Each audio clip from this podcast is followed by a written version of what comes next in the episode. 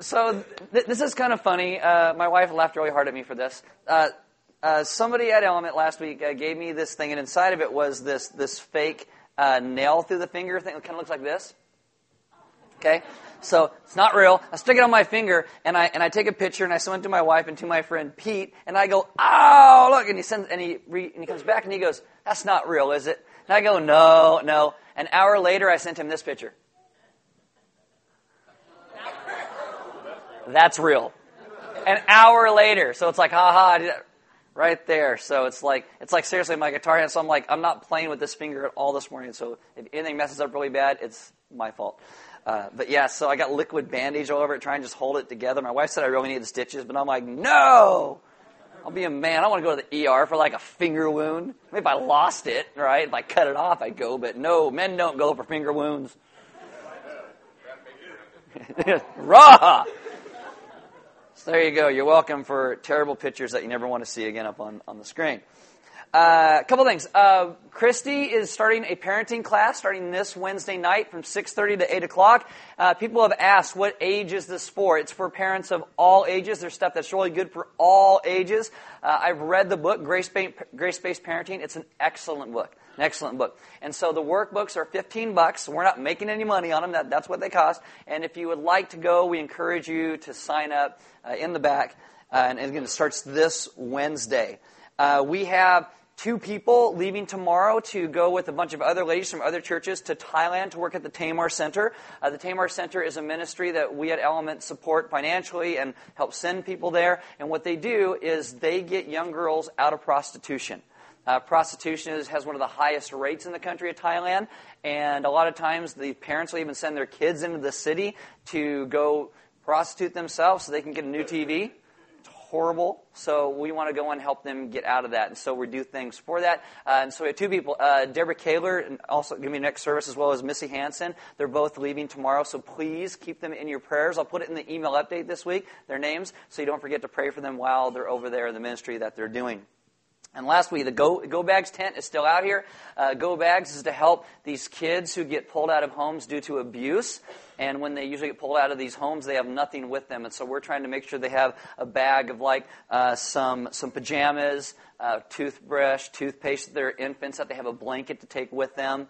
Uh, and so if you go out there, there's a list of what to bring. Uh, even though we said we're collecting them all the month of February, uh, next Sunday is March 1st. We're going to be out there collecting them March 1st as well. So we'd encourage you guys if you would pick a couple things up this week and bring them for the go bags. We can put them in, get them to where they're supposed to go, so we can help some kids. Right? All right. I think I heard an amen for someone in my GC who's doing this with us. So the rest of you should say amen. And uh, welcome to Element. Uh, there are Bibles in the back. If you don't own one, you can have one. If you forgot one, you can use one. Uh, there are sermon notes on all the communion tables throughout the room. Inside there, you'll get some notes about the message, uh, some questions to hopefully take you a little bit deeper with some friends, with your family, uh, just to kind of, with your gospel community, to hopefully get you to a place where you start to live and understand the gospel a little bit better. If you have a smartphone, you can download an app. It is called YouVersion. You click on Live and YouVersion. We will come up by GPS in your smartphone, and you will get the sermon notes and the verses and the questions and all that goes along with today's message. Uh, my name is Aaron. I am one of the pastors here. I want you stand with me for the reading of God's Word. This is Hebrews chapter 12, verses 5 and 6. And it says, My son, do not regard lightly the discipline of the Lord, nor be weary when reproved by him. For the Lord disciplines the one he loves and chastises every son whom he receives. Let's pray. Father, this morning I ask that you would teach us as a people to understand uh, your discipline when it comes and to not run from it, but to understand that you are a God who loves us and you want us to grow into the people you call us to be. And so there are some situations that come into our lives that are hard and that you discipline us through. And I ask that we would listen to what you say in the midst of it and that we would grow to better honor and reflect who you are through the midst of our trials and our sufferings. Amen. Have a seat. All right, so we are in a series that is covering uh, the seven churches in the book of Revelation. Uh, in Revelation chapter 2 and chapter 3, you see these seven different churches that Jesus has this guy named John write a letter to. They're really Jesus' words that John is writing down and sending to these churches. And what we're doing is we're calling this our Lent like journey that's taking us towards Easter. Uh, Lent, the real Lent, actually started last Wednesday. We've been doing it a few weeks, and the idea behind it is to allow God to take His bright light and shine it deep into our heart, all the recesses that we try to hide, so that He can come and bring things to light, and we can deal with those as we move towards Easter and resurrection. Because the whole idea of Lent is this slow, somber, reflective build up to the place where we realize that our God has risen from the dead to rescue and redeem us. So Easter becomes this joyous, loud celebration. Okay, I got about 10% of you, and we're getting better with that. All right. Uh, and so, as again I said, in that vein, we are looking at these churches in the book of Revelation. Open to Revelation chapter 2. Uh, we see Jesus' hard words, as also his encouragements. Uh, and today, we get to one of the hardest words at all, especially when it deals with our culture, because Jesus starts talking about today the issue of tolerance. Uh, and up front, I would like to say to you, don't shoot the messenger. All right? I'm reading the scriptures. I'd also like to say if you believe in the gospel of Jesus Christ, do not be a jerk about it. All right? Because that also is not living the gospel. All right? That it's a horrible thing. Uh, when it comes to the scriptures today, you can do three things with them. You can follow them, you can reject them, you can try to change them. You only have those three options. And people who cling to what our cultural view of tolerance is would hold position number three. Always trying to change the scriptures. We want to usher the Bible into the 21st century so it agrees with us. That's always dangerous. Because if it was up to me, the Bible would say, the more cookies you eat, the godlier you are. So it's not always a good idea. So what I'm going to do is I'm going to jump in here. We're going to see how many of you I can offend today. Starting in Revelation chapter 2, verse 18, starts like this. And to the angel, the word angel simply means messenger. So this could be to the pastor, uh, the lead pastor, the elders, whatever, the leaders, to the angel of the church in Thyatira write. And I'll give you a little bit of background real quickly on the, the city of Thyatira. There isn't a whole lot here. It's not like last week. Uh, but Thyatira is not mentioned itself in a lot of ancient historical literature because it was small. Some people think Thyatira is probably around 5,000 people when this letter is written, and that is actually pretty small. And even today, if you go to Thyatira, which is called Ashisar, to, Ashisar today, oops, Ashisar today, uh, you'll find almost no ancient ruins. Actually, the stuff that they excavate literally takes up one city block. Here, here's a picture. It's right there. Now, if you were to go there, like I said, you could drive around the block. Like, here's another picture. Oh, look, there's the cars. Here's another picture. There's, the, there's some houses in the road right there. That's about the size of it. There, there really, really isn't much there. Now, here's the map I keep showing you every week. And Thyatira is about 35 miles uh, southeast from Pergamum. It's above a little city uh, called Lydia that's right there as well. And everybody, though, uh, kind of passed through the city. It's one on, on, the ancient Roman roads that went through a lot of places. Uh, Thyatira uh, had a, uh, they found stuff that dates back all the way to about 3000 BC, some housewares. So people were there for a really, really long time. And because it sat where it did between all these different cities and people passed through, it's one of the first places money was actually used. Because you have people from all these different cities, all these different walks of life. How are we going to exchange goods here? Well, let's make a common currency that we can exchange it. So that's where money was first used. Uh, it's one of those places, again, where everybody kind of passes through, but nobody wants to live there unless your wagon breaks down. You don't, don't have, have enough money to fix it, like maybe uh, Gary or Cuyama or Missouri, right? Iowa, you know, whatever, you know, anything there kind of in the best kind of kind of break down. Uh, the Roman garrison, the Romans actually put a garrison here because of all the money that actually got exchanged in the city, and because of where it's sat again between all these cities, everybody passed through here. And what happens to you know a town where a lot of people pass through all the time?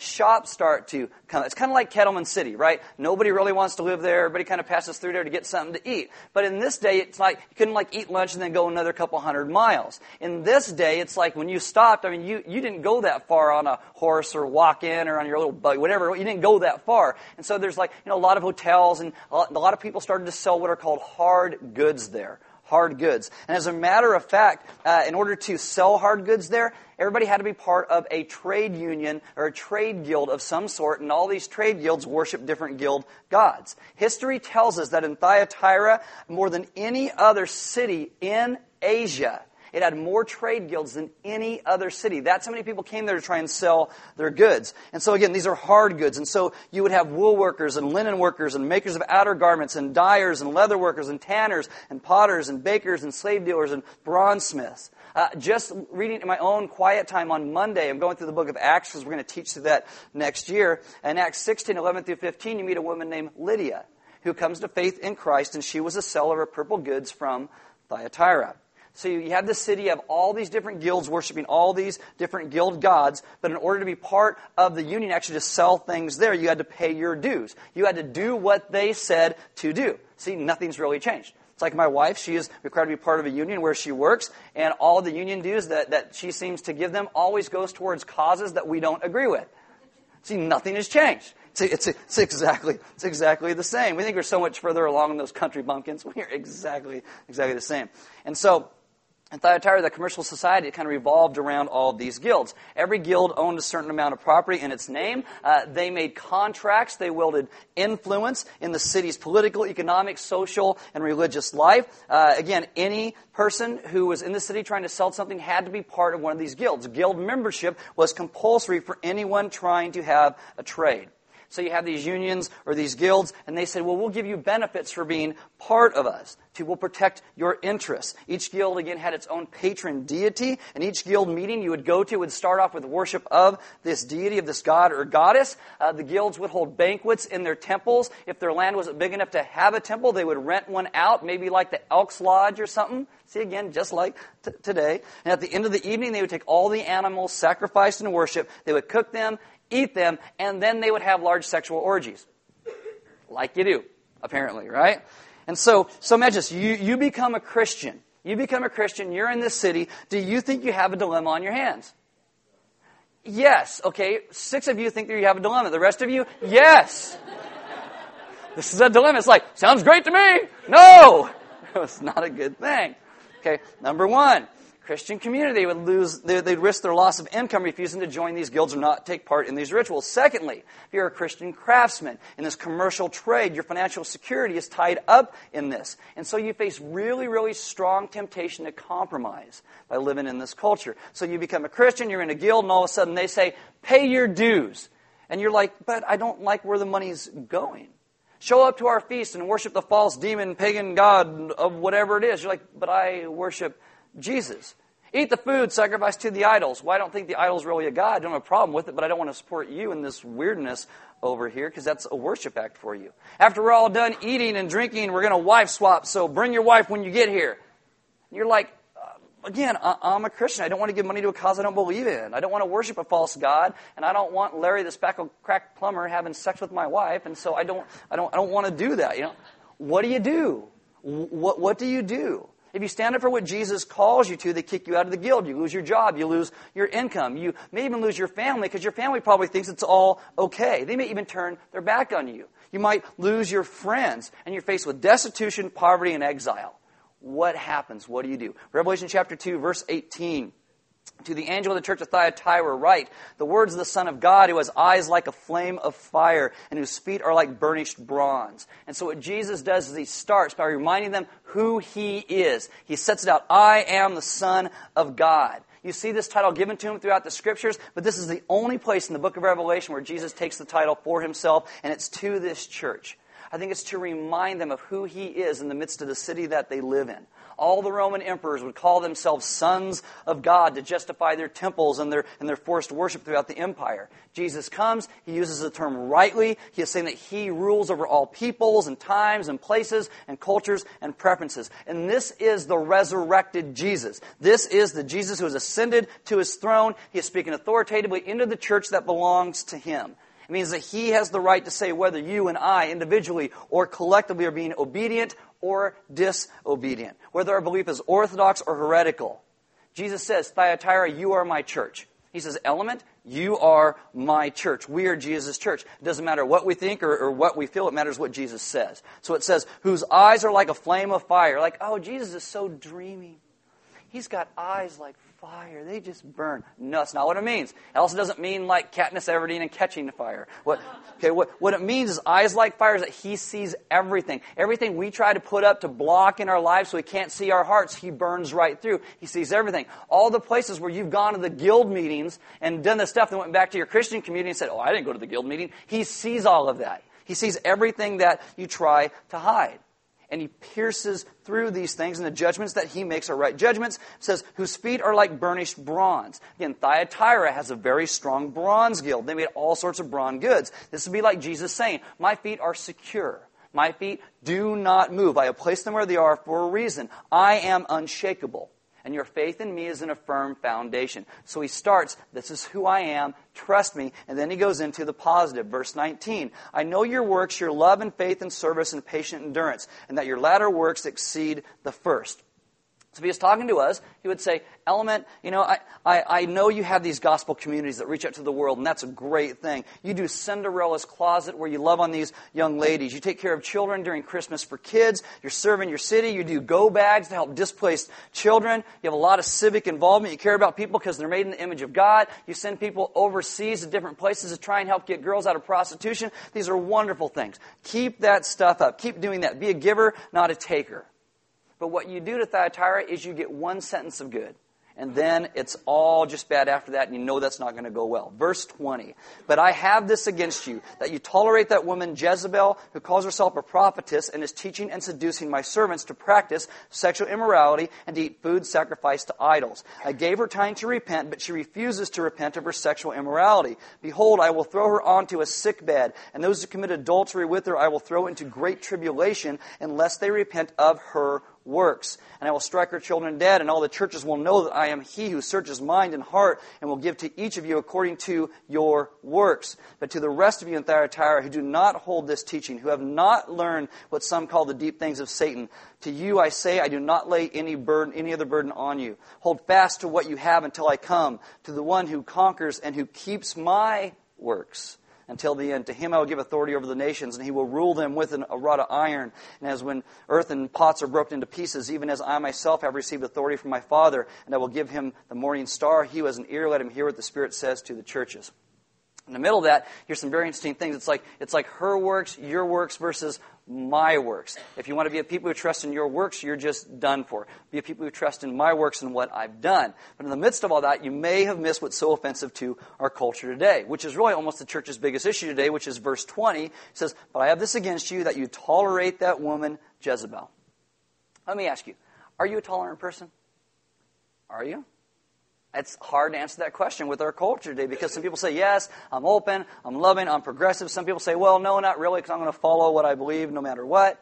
Uh, the word tolerance in the scriptures is the word iao, and it means to allow, to permit, to let someone do as they please, to leave them alone. And it sounds really nice, right? But it doesn't actually just stop there. The word means to go so far as to never hold anything back from anybody. It would be like your neighbor has a vicious dog, big one, right? And it's always walking it off leash, and it's always attacking kids in your neighborhood, or attacking you, or peeing on your lawn and making it die or wherever, you know, just doing all this crazy stuff. You're like, I don't like this dog, but no one does anything about it. You call like animal control, oh, it's not a big deal. We don't care. Nobody puts a leash on it and holds it back. That's what tolerance is here. It's like there is no restraint to anything. It keeps going on and on and on. This is actually what our culture wants and exactly what this church does too much of. You are too tolerant. I know it sounds exactly the opposite of what people say about the church today. They say the church today, you need to be more tolerant, right? That's what they say. Today we are told by our media, our books, by our fake news, by our real news, you know, that we all need to get along, and the way we do that is tolerance. And so how do you really answer the question, are you a tolerant person? I mean, if you're a Christian, you're probably being asked that question. If you're a non-Christian, you're probably asking the question. But what is the answer to the question? Are you a tolerant person? Is Christianity a tolerant people? G.K. Chesterton said this great quote. He says, Tolerance is the virtue of the man without convictions. I thought it was hilarious. I put it on my Facebook page last year, and someone sent back and they said, Are you trying to start a fight with me? I'm like, Woo. oh, okay. Sounds like someone's intolerant, you know. It's, it's kind of funny. Some would say Christians are intolerant. Some Christians would say other people are intolerant uh, of Christians. Tolerance is an assumed virtue in our culture. And if you don't hold to like an, an, open, tolerant view where you not just, you know, are okay with what people are doing, but actually support them in the midst of it, embrace everyone and everything, well then you're bigoted and, and narrow-minded and discriminatory. You're primitive because you don't support all of these things. You're the guy who calls the waitress sweetie while beating his wife at home because she didn't make his sandwich tasty enough. You know, that's you. You're intolerant. I mean, today, tolerance is mostly defined by allowing other people to believe in ways that we don't agree with, support their right to do so, and refuse to judge their viewpoint by all the things that they do, whether being right or wrong. We, we can't do any of it. And as a result, in most circles, criticizing someone else's beliefs means that you are arrogant, or you are ignorant, or both. And people who don't believe in Jesus will quote like the one verse, verse they heard their pot dealer say, which is, judge not. Jesus says, judge not. That's all they got except for one problem. That's really not what Jesus says, and it's really not what he meant. Jesus actually told his followers to judge, but not self righteously, to judge in a way that is in line with the gospel. He gave them instructions for how to do it properly. And before we go much farther this morning, I want you not to misunderstand me. I am not saying all tolerance is a bad thing. I think rightly understood, it is a great thing. I believe God's people need to be tolerant. I think tolerance is a necessary part for the fabric of any diverse society. But tolerance no longer means what it really came to eventually mean. Tolerance once meant granting others the freedom to be wrong. It didn't mean that you couldn't critique or criticize or have a differing opinion. Tolerance meant that you could share your opinion and view in a spirit of grace and humility. But that's a long way today from where our tolerance is, is you just got to support everybody in everything and everybody is right. But statistically, not everybody can be right. If everybody's right, that can't be true. It's, it's not a true statement. Today's crazy cultural view of tolerance has become so widely adopted that even a lot of Christians in the church think it's inappropriate to criticize or critique other religious beliefs or moral standards. And as Christians, you know, you end up in a very hard place. It's like, you know, what do I do in this definition of tolerance? How do I live in a way that I can share the gospel while being tolerant in some ways and, and not in others? The main critical rebuke of this church in Thyatira is that they are too tolerant. See, you know, wh- why is Jesus talking to these churches? What does he keep doing? He keeps trying to reset them and refocus back on the mission. This is who I called you to be in the world. You're to be a light, you know, a, a light on a hill, a city on a hill. This is who you're supposed to be. You're supposed to live on mission for my name. What's mission? Mission is glorifying God and discipling one another, speaking the gospel into each other's lives, the truth and the honesty of who He calls us to be, laughing with each other, crying with each other, supporting one another, and sometimes getting in each other's faces. The gospel is how we have every conversation that we have. The good news of Jesus speaks into everything that we do. And this is what it's, I want you guys to live on mission for my name. And toleration is an ongoing issue in the church. The question becomes, how can or how does the church retain a biblical conviction in the midst of a culture that does not love or want to follow Jesus? Jesus says, You tolerate that woman Jezebel who calls herself a prophetess and is teaching and seducing my servants to practice sexual immorality and eat food sacrificed to idols. Now, very quickly here, Jezebel is a type of woman. Okay, Jesus is giving a metaphor for a type of person. Like if I called someone a Judas, or I called someone a Benedict Arnold, or I called someone a deadhead, or I called someone a believer, right? okay, you mostly know what I'm talking about, right? You know, no one's going to name their kid believer. You know, no one's hopefully going to name their kid Jezebel either. It'd just be horrible. Now, the first real Jezebel is found in, in the book of First Kings. Jezebel is the daughter of the king of Sidon. Uh, she goes and she marries Ahab, the king of the northern kingdom of Israel. She becomes very, very powerful. And what she does is she brings her own priests in who serve and worship false gods. She didn't like the leaders that God had set up, his priests, so she goes and she kills them all, and she puts forward her own priests to have an alternative spirituality looked a little bit like Judaism, enough to entice a lot of Jews to think it was okay, but it evolves and goes into demon worship and sexual perversion, as it seems like cults always seem to go towards that direction. And sexual perversion is not just crazy orgies. It could, sexual perversion could be someone saying, oh, you know, sex is only for procreation, not any other time. No, God gave sex for pleasure. That's also sexual perversion to say you can only have it to make babies. Guys, if you are married, we want you to have sex all the time. Okay? It's amazing. Do it in the right way. But it can be anything where we try and change the Word of God to mean something that it doesn't. Now, Jezebel's priests in the Old Testament, they were the new ones. They were the enlightened. They were the more tolerant. They were the more diverse. They're the ones that would go on all the, all the TV talk shows and, and talk about their crazy views of God. Oprah would give them like their own show on her network. You know, it, it's, it's comprised this diluted faith. And Thyatira, there's a woman like Jezebel. Somehow she worms her way into church leadership. She is powerful, and yet she becomes very divisive. She assumes a position of leadership that God never gave her. She starts calling herself a prophetess. She starts giving herself these titles. A lot of people really, really like titles. You ever meet somebody, it's like, oh, hi, and they're, oh, no, my name is, you know, Reverend Pastor Most High so-and-so, or whatever, right? And you're like, okay, you know, I don't get it. Some people just really like that. that. That's her. They love titles. And what she starts teaching from her own position of leadership that she has put upon herself is she says, don't listen to the people that teach simply the scriptures alone. You know, they're not as lightened as me or, or my teachers. I have new insights. I have a deeper understanding. I have a more profound knowledge of the stuff that you are merely reading. I have Bible scholars that completely agree with me. They have new interpretations and new books and new perspectives. And I, these will give you new experiences that will take your spirituality farther and deeper beyond simply what the scriptures teach. See, Jezebel is teaching things, but the reason she's really so popular is Jesus says it's not because her teaching is biblical, it's because she allows Christians to do whatever the guilds tell them to do, whatever they really want to do while approving it. This would be someone today who would come up and say, well, you know, you can have sex outside of marriage. It's, it's okay as long as you feel like you're married in your heart. Well, that's okay. You can watch porn and live in the kingdom of God. You can commit adultery and still call yourself a Christian. It, it's okay. God doesn't judge. We don't judge. We shouldn't. We should be tolerant and diverse. Jesus loves you. You know, we love you. And who are we to judge? What does Jesus say? He says, "But I have this against you. You tolerate that." See how those are some hard words for our culture? You tolerate that. Through all of these letters, Jesus teaches people how to live on mission with and for Him. Again, mission is discipling one another. It's living the good news of the gospel in our lives with each other, speaking the gospel to each other. Our culture's tolerance is not living on mission and it's not speaking the gospel. See, whenever we reduce the belief in the authority of Scripture, the necessity of Jesus alone for salvation, His sinless life, His substitutionary death, His bodily resurrection, turning from sin, trusting in Him, anytime we put that to the side, we are compromising the gospel. We are. Everything always comes back to Jesus. And it's not grace to not sometimes call people out on their garbage. It's, it's the exact opposite of grace.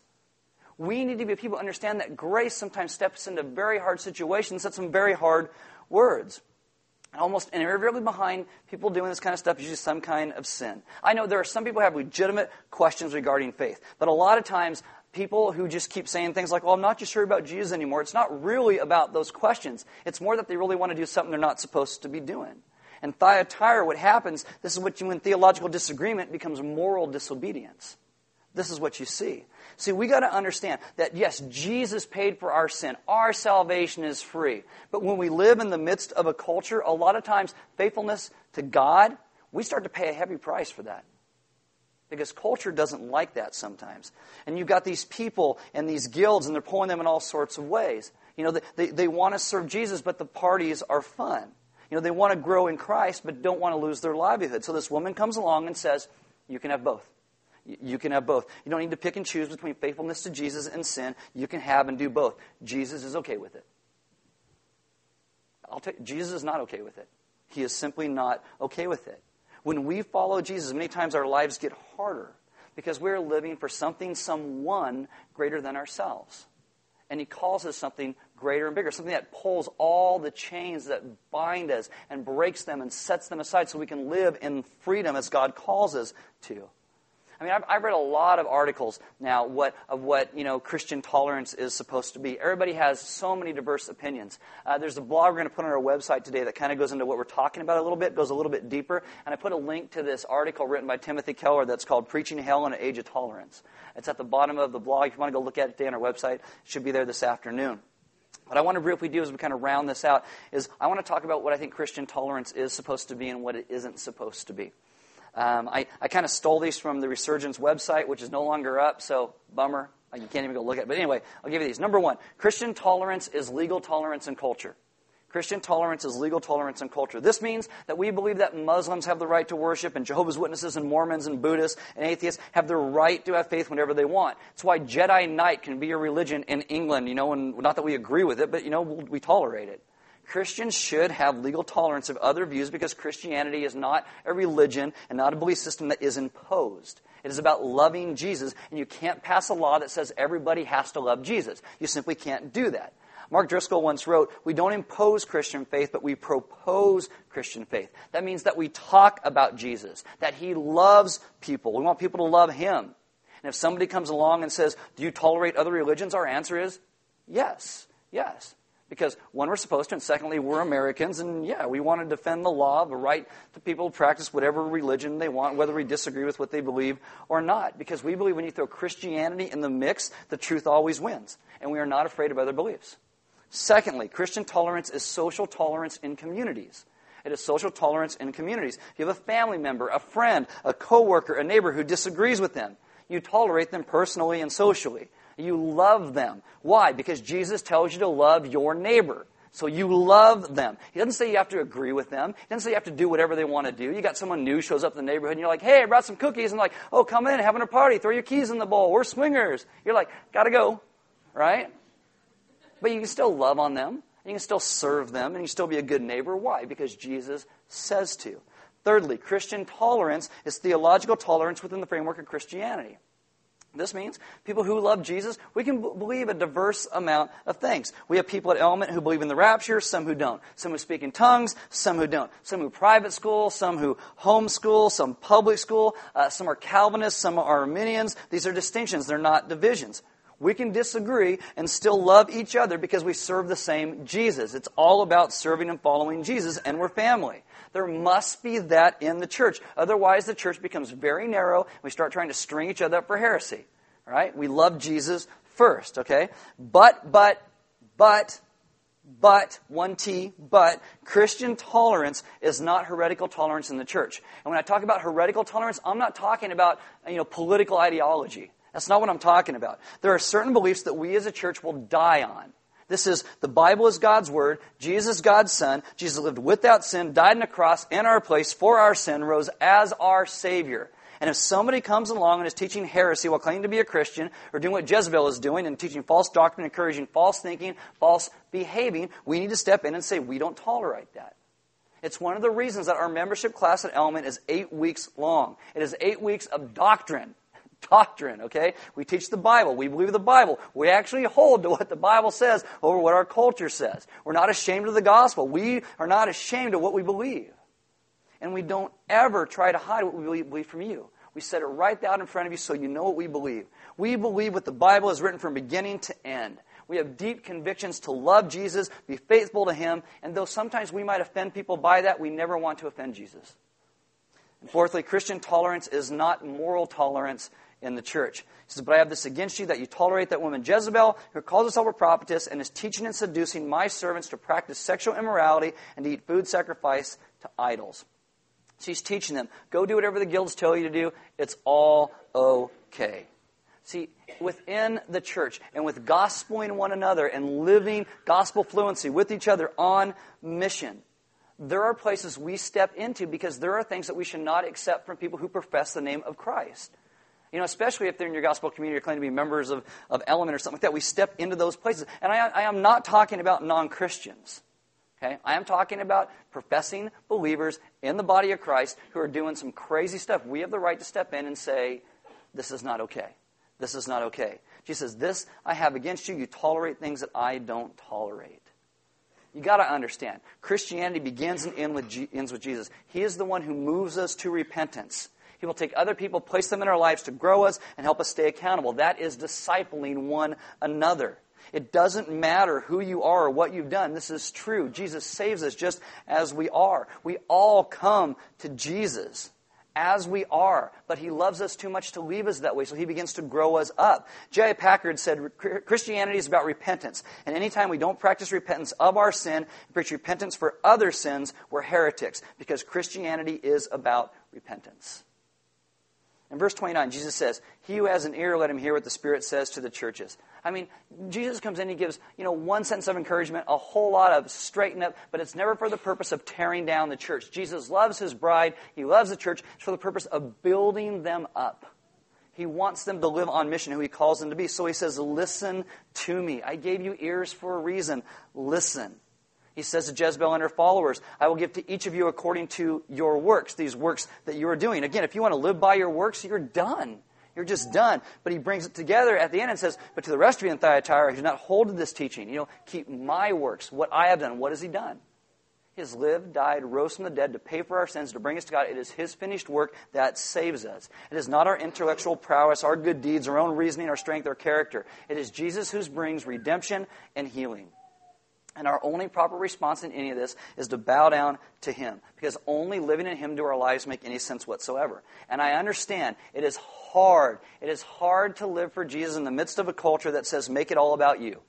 You deserve this. You need that. Visit that web page. Smoke that. Spend all your hard earned money or the money the government gives you on whatever you want. And be mad when someone comes up and they don't tolerate you for whatever you want to do because you're the center. What we have to understand is that Jesus is the center. And only Jesus is worthy.